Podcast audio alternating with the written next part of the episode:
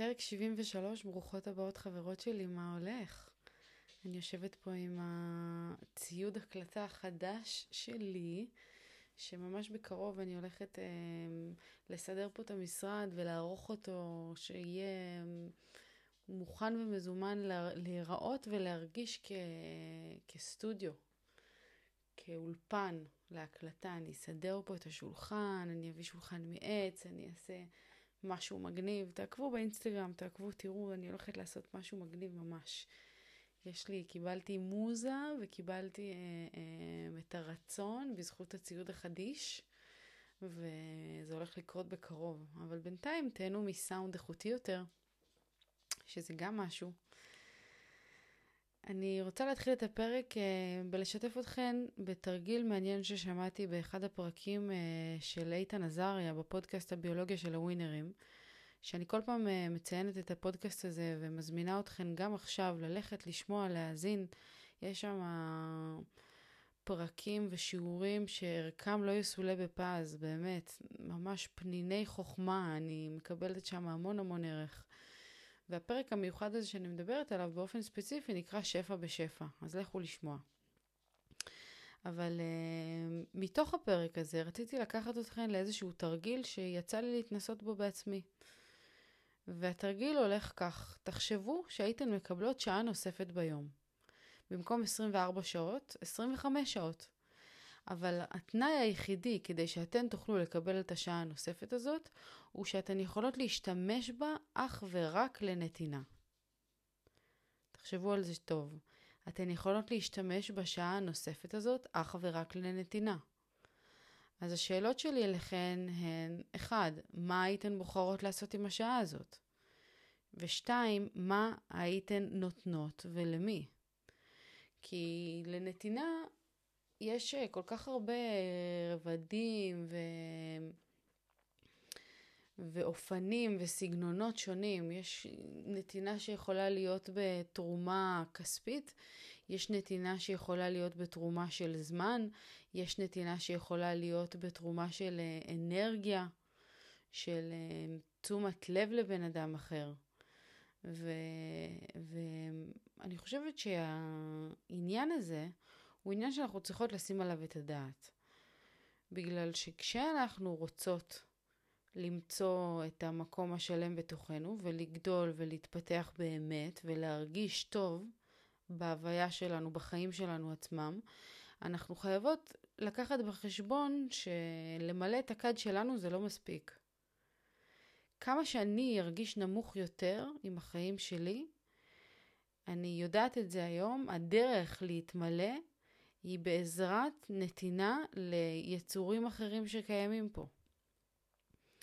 כשאני מרגישה במקום נמוך מכל בחינה שהיא, בין אם זה אמ, בחיים האישיים שלי, הפרטיים, הזוגיים, המשפחתיים, ובין אם זה דווקא בתחומים של ההתפתחות אישית, קריירה נקרא לזה, חיפוש אחרי משמעות, אני יודעת שכדי להרים את עצמי מהמקום הנמוך, הדרך הטובה ביותר שאני יכולה לעשות זה פשוט להעניק לבן אדם אחר באותו תחום, באותו היבט. והסיפור שלי עם נתינה, בצורה שאני הולכת לדבר עליה היום, התחיל אה, לפני כמה שנים. אנחנו, מיכו ואני יצאנו לטיול מסביב לעולם. זה היה אחד ה... הנה, רק, רק אני חושבת על זה עולה לי חיוך על הפנים. אחד הרגעים המכוננים בחיי היה ביום שמיכו בא אליי אה, לג'יפ, היה לי ג'ימיני. אה, קטנה כזאת, ישנה וטובה, והוא בא, בדיוק הבאתי קניות, גרנו אצל אימא שלי, והוא בא אליי לאוטו, היינו בני כמה? 20 ו... 23? וואי, אני לא זוכרת כבר. הוא בא אליי לאוטו והוא אומר לי, נועה, מה אתה אומר? בואי נלך לעשות טיול מסביב לעולם. ואני כזה, כן, בטח, בואי נעשה טיול מסביב לעולם. תפרוק את הקניות ובואי נתקדם מפה. והפלא ופלא, הדבר הזה רקם עור וגידים מהר מאוד, ותוך ממש חודשים בודדים מצאנו את עצמנו שנינו על מטוס, ארוזים בכל טוב, ובדרך לטיול של החיים שלנו, למסע של החיים שלנו. ואני יכולה לדבר שעות רבות על המסע הזה, ועל מה שחוויתי בתוכו, ועל, ה...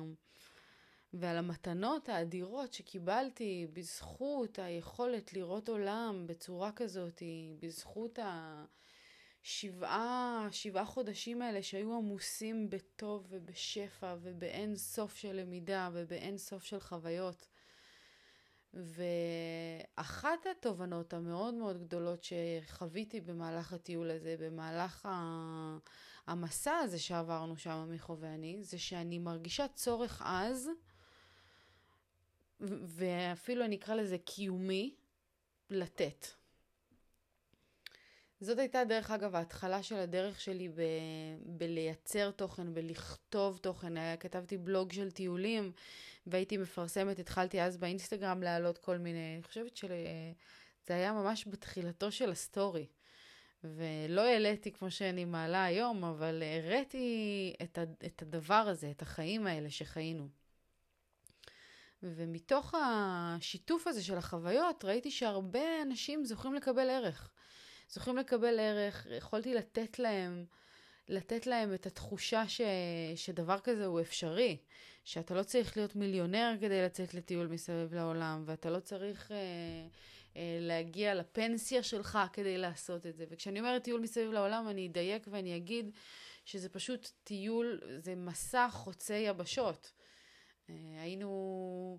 אה, התחלנו את הטיול בתאילנד אה, ועשינו 11 מדינות בתוך השבעה חודשים האלה. עברנו מאסיה לאירופה ומאירופה לסקנדינביה, ובאמת, זה היה פשוט מטורף. בעצם זה ששיתפתי, זה גילה בי את הניצנים הראשונים של נתינה בצורה שהיא קרובה לאמת שלי. לתת את האמת שלי ו- ולשמוח מזה שאנשים פשוט נמצאים בצד השני כדי לצרוך אותה. ובאמת לקראת סוף הטיול אני הבנתי ש... אני אומרת טיול, אבל זה ממש כאילו כל כך מעבר. אני חושבת שטיול זה הגדרה לא מספיק טובה לחוויה הפסיכית הזאת שעברנו. ובאמת לקראת סוף המסע הזה, אני הבנתי שכשאני חוזרת לארץ, אני חייבת לבצע נתינה בשני אופנים. ידעתי שיהיה גוף מסוים שאני אתרום לו כסף, ממש כאילו שהנתינה תבוא לידי ביטוי בצורה החומרית שלה, כסף, וידעתי שאם אני אתרום כסף נניח לילדים, אז אני אתרום את הזמן שלי למבוגרים. ידעתי שאני אהיה חייבת לתת בשני אופנים שונים ולהרגיש את התחושה גם של נתינה בצורה הזאת, וגם של נתינה בצורה ההיא. זה מעניין שתוך כדי שאני מדברת איתכן, החוויה בלתת כסף והחוויה בלתת uh, את הזמן היא מאוד מאוד מאוד שונה. כי כשיש כסף זה נורא קל לתת אותו. Uh, לפחות לי. מעולם לא הייתה לי בעיה עם זה. אני חיה בתוך תחושה ששפע הוא, הוא לא משהו... אמ, איך נקרא לזה, שיש לו, שיש לו סוף, זה, זה, זה בור ללא תחתית. מבחינתי, ואני כל הזמן, אה, היו לי דיונים על זה עם מיכו, שכאילו אני מתנהלת בעולם בתוך מחשבה שלכסף שלי אין סוף. זה יצר ועורר הרבה מחלוקות בינינו בנוגע להתנהלות הכלכלית שלי ושלנו ושל הבית וזה, אבל uh, בהיבט של נתינה זה תמיד היה נורא קל לי. תמיד היה נורא קל לי לתת כסף, לתרום כסף לאנשים שחשבתי שזקוקים לזה, מתוך מחשבה שזה קודם כל אף פעם לא גוזל ממני, ותמיד גם מתוך המחשבה שמה שבשבילי הוא מעט, או מה שבשבילי, מה אני אעשה עכשיו עם אה, נניח 200, 300, 400, 500 שקל בחודש, מה שאני יכולה לעשות עם זה ומה שילדים אה, בסיכון יכולים לעשות עם זה, זה עולם ומלואו. ולכן היה נורא קל לי לתת כסף. וכשבחרתי אה, לתרום את הזמן שלי לאנשים מבוגרים, אז אה, אלוהים, היקום, איך שלא תרצו לקרוא לזה, זימן לי את אתגר חיי. אתגר באמת שלימים אני יודעת להגיד שהצורה שבה אני מתמודדת איתו, מלמדת אותי המון המון המון המון על עצמי ועל העולם ועל, ה... ועל הכוחות הפנימיים שלי ושל מה אני זוכה לקבל בזכות הנתינה הזאת.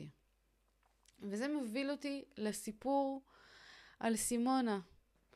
אה, מי שעוקבת אחריי באינסטגרם, אה, אה, עוקבת אדוקה, מכירה אותה מהשנים שעברו.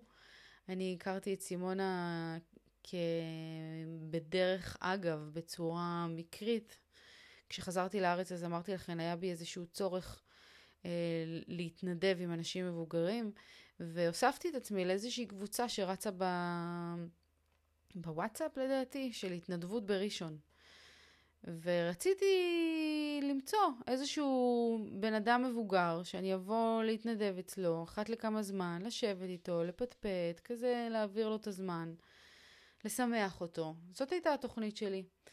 וכחלק מזה שהייתי בקבוצה הזאת שעוזרת לכל מיני קשישים בעיר וכאילו שהולכים לעזור להם בכל מיני דברים, אז הפנו אותי לסימונה, לבוא להחתים אותה על איזשהו טופס. ואני זוכרת, ש...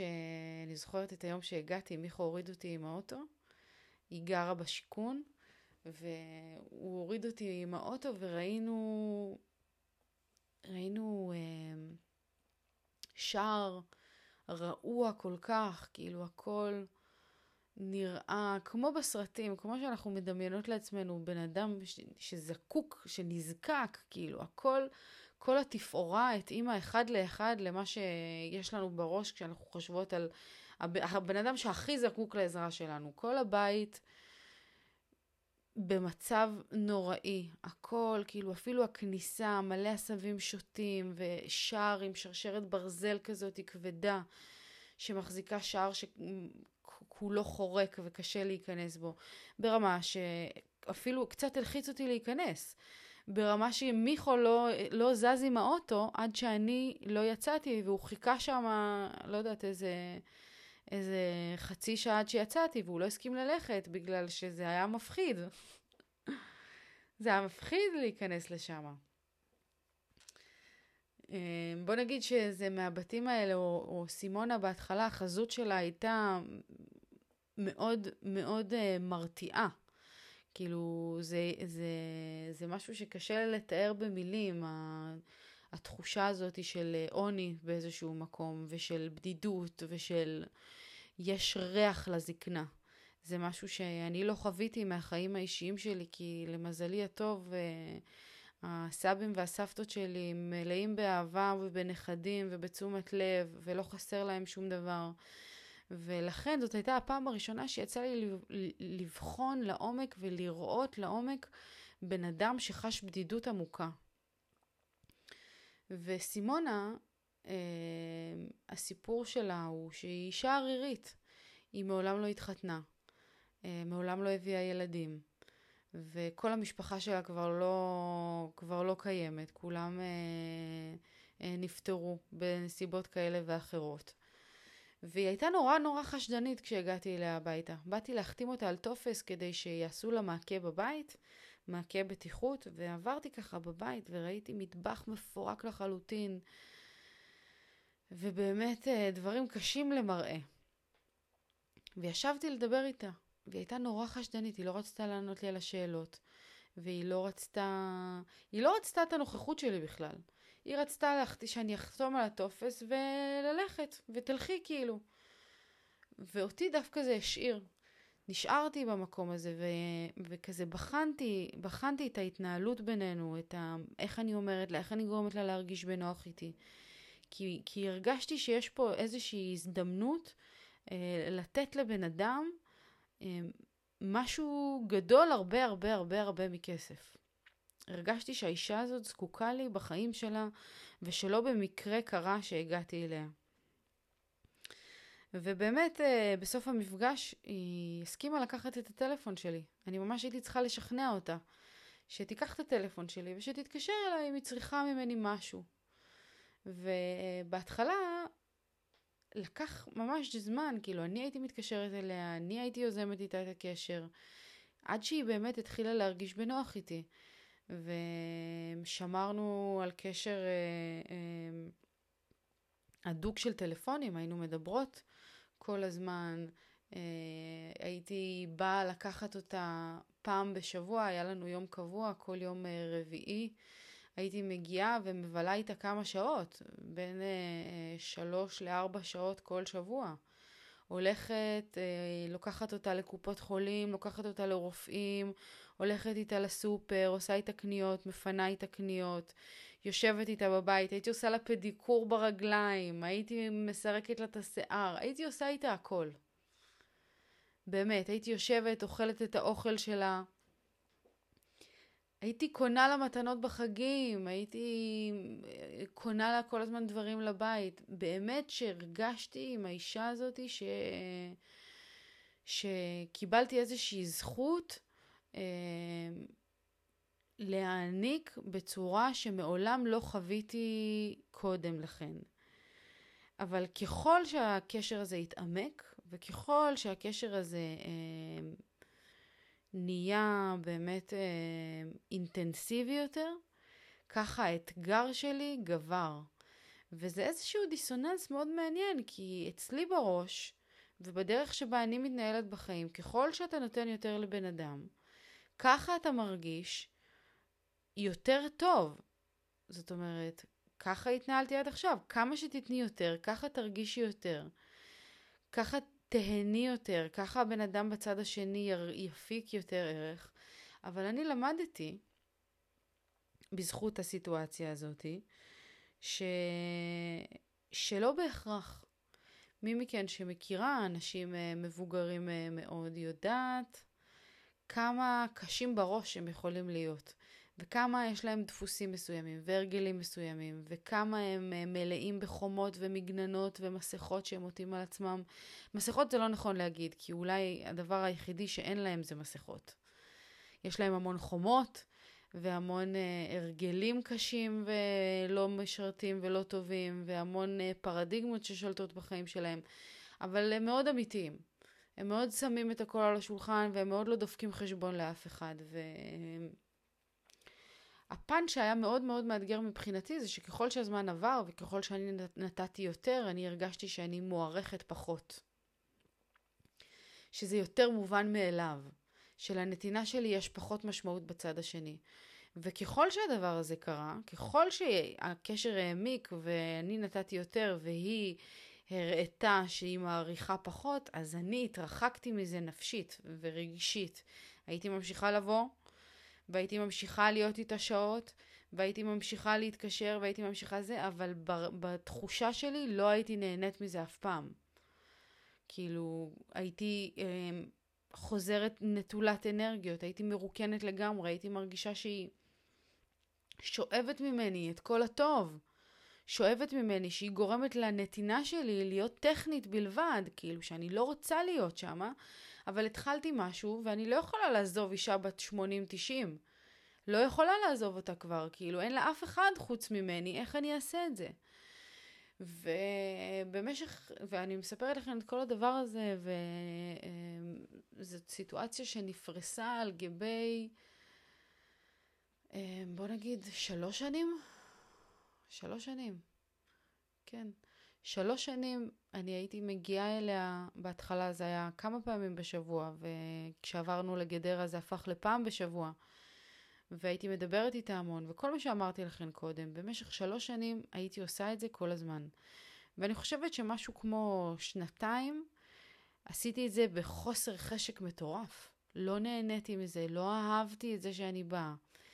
והרגשתי שאני פשוט באיזשהו... גם המון בתוך איזשהו תסביך בתוכי, באיזשהו דיסוננס נורא גדול בין זה שאני רוצה לתת, ומצד שני אני לא רוצה לתת לה. למה?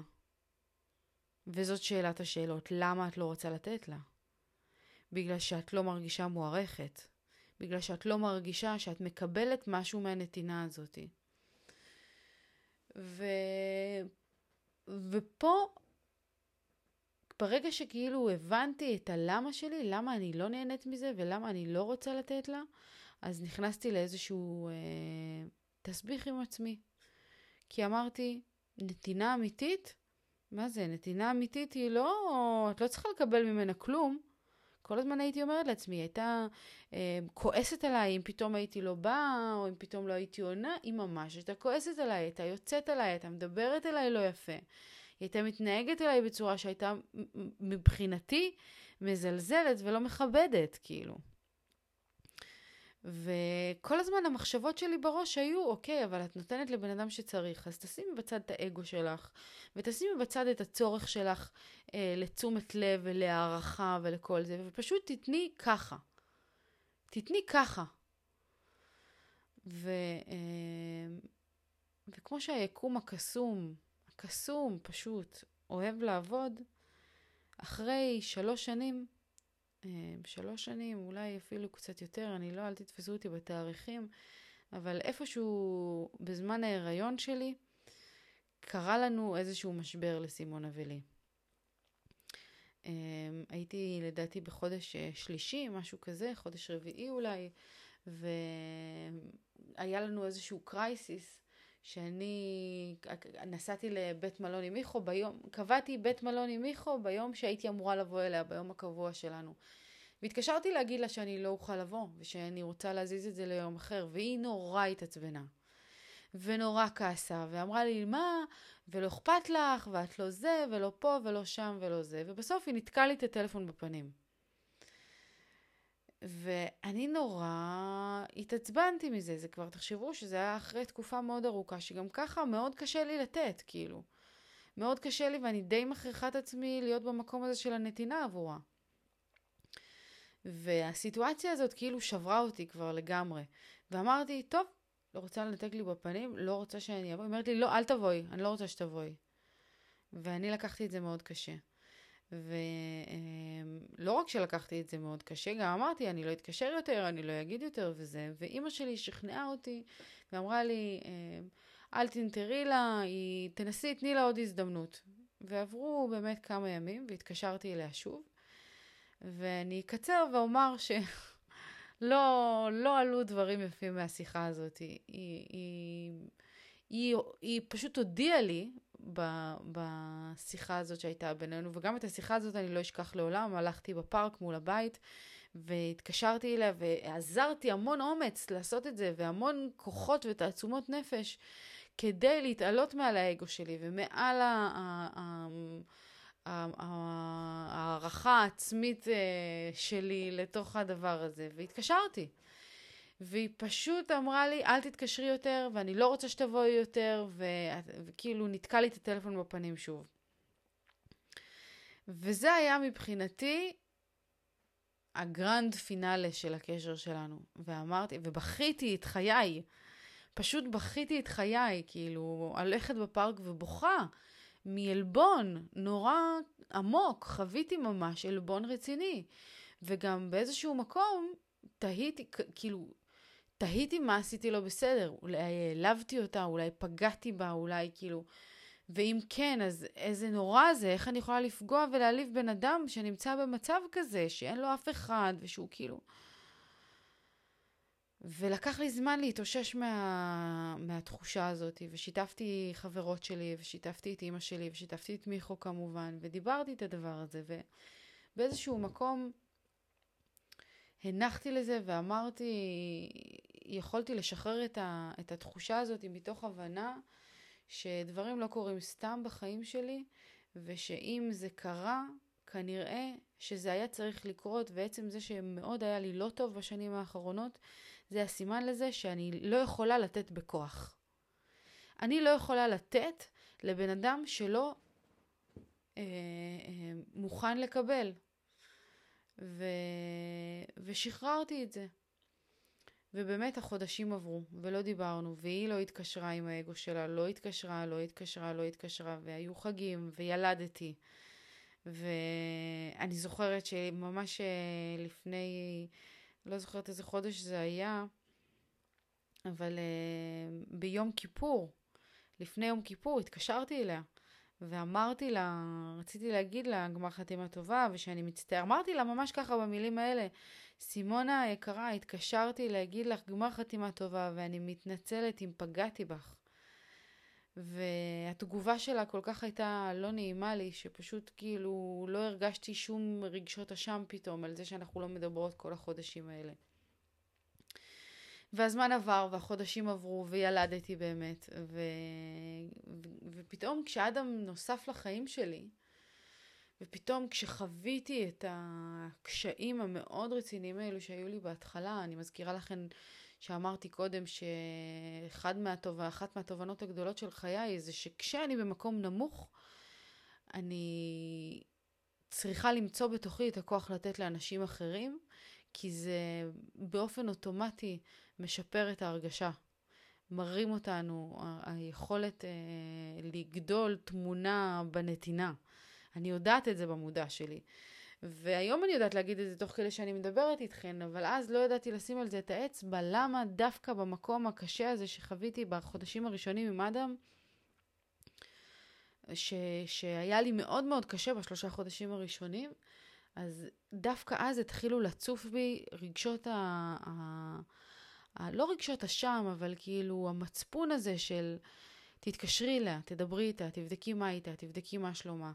תרימי אליה טלפון, תלכי לראות אותה, כי היא לא דיברה איתי כל הזמן הזה, ו- וזה... וגם דאגתי לה באיזשהו אופן, דאגתי לה איך היא מסתדרת, מה איתה, מה קורה. מפה לשם, מפה לשם, הקשר איכשהו, איכשהו חזר בדרך כזאת אה, או אחרת.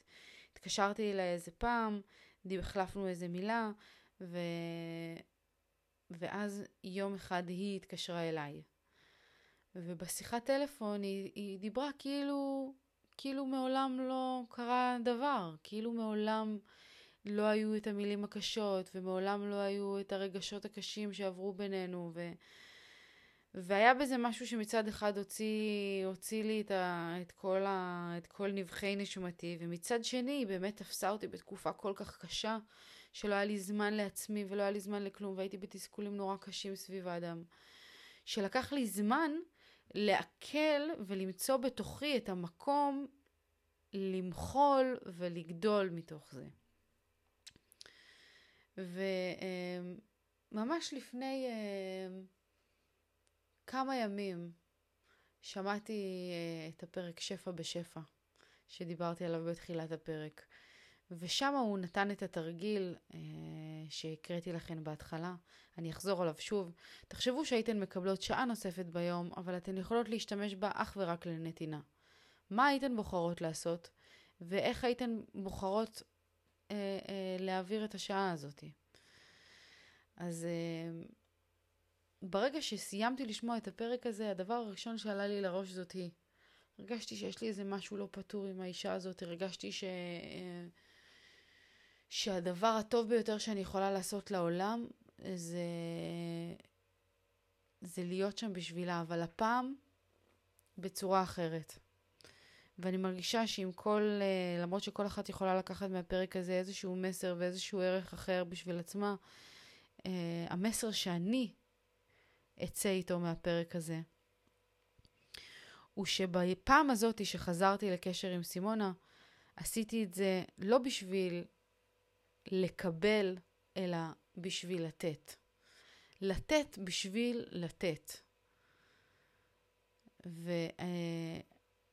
והיום, בוא נגיד השבוע, הכנסתי לעצמי במשימות שלי אה, לא שבוע, שבוע שעבר הכנסתי לעצמי, יש לי אה, תוכנה כזאת, טרלו היא נקראת, שאני מכניסה בה כל מיני מטלות יומיות ושבועיות, והכנסתי במטרה, במטלה השבועית שלי אה, להיפגש, להיפגש עם סימונה.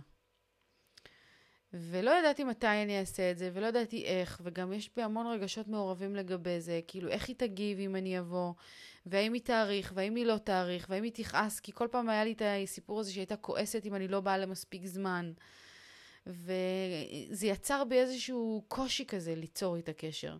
והכנסתי לתוך הטרלו, לתוך התוכנה הזאת, את המטלה, את המטרה השבועית הזאת של להיפגש איתה. פעם אחת, להיפגש איתה. ובראש שלי היה שהפעם כשאני אעשה את זה, הפעם כשאני אבחר להכניס את הנתינה איתה לחיים שלי מחדש, זה יהיה בצורה אחרת.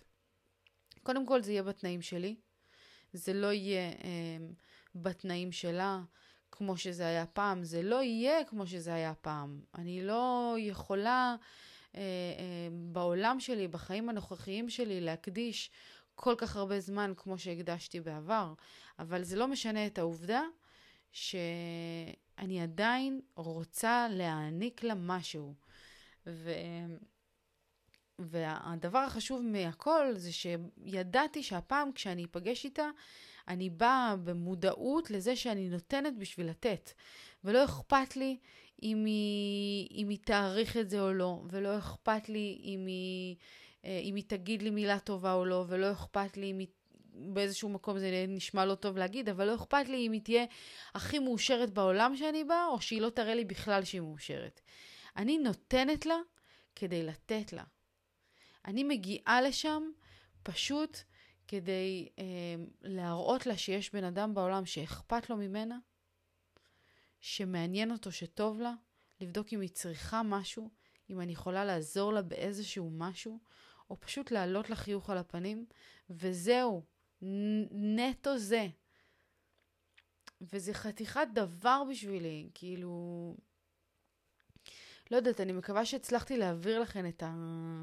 את החוויה המאוד מאוד סוערת הזאת שיש לי עם האישה הזאת, כי, כי על פניו אמ, זה בן אדם אחד, וכל כך הרבה אנשים עוברים בחיים שלנו, וכל כך הרבה אנשים אה, אה, עוברים, עוברים ביום שלנו ובהוויות שלנו, ואנחנו נותנים לפעמים גם בלי לשים לב, אבל משהו בהתמודדות מולה זה אולי אחד השיעורים החזקים שיוצא לי לעבור בשנים האחרונות. והיום הלכתי אליה. הגעתי עם אדם, והיא כבר ראתה אותו, באתי אליה כמה פעמים אה, לפני, לכמה, לכמה רגעים וזה, ועדיין זה לא היה שלם לי. והיום, זאת הפעם הראשונה, יקירותיי, שנכנסתי בשער שלה, הגעתי, חניתי, הרמתי את אדם, באתי לשער המאוד כבד, שעטוף בשרשרת ברזל הזאתי הכבדה, עמדתי בשער, הבטתי מעבר ל, ל, לעץ הרעוע וקראתי לה. קראתי לה סימונה, סימונה, עיוני, אני קוראת לה עיוני, היא קוראת לי עיוני, אנחנו קוראות אחת לשנייה ככה.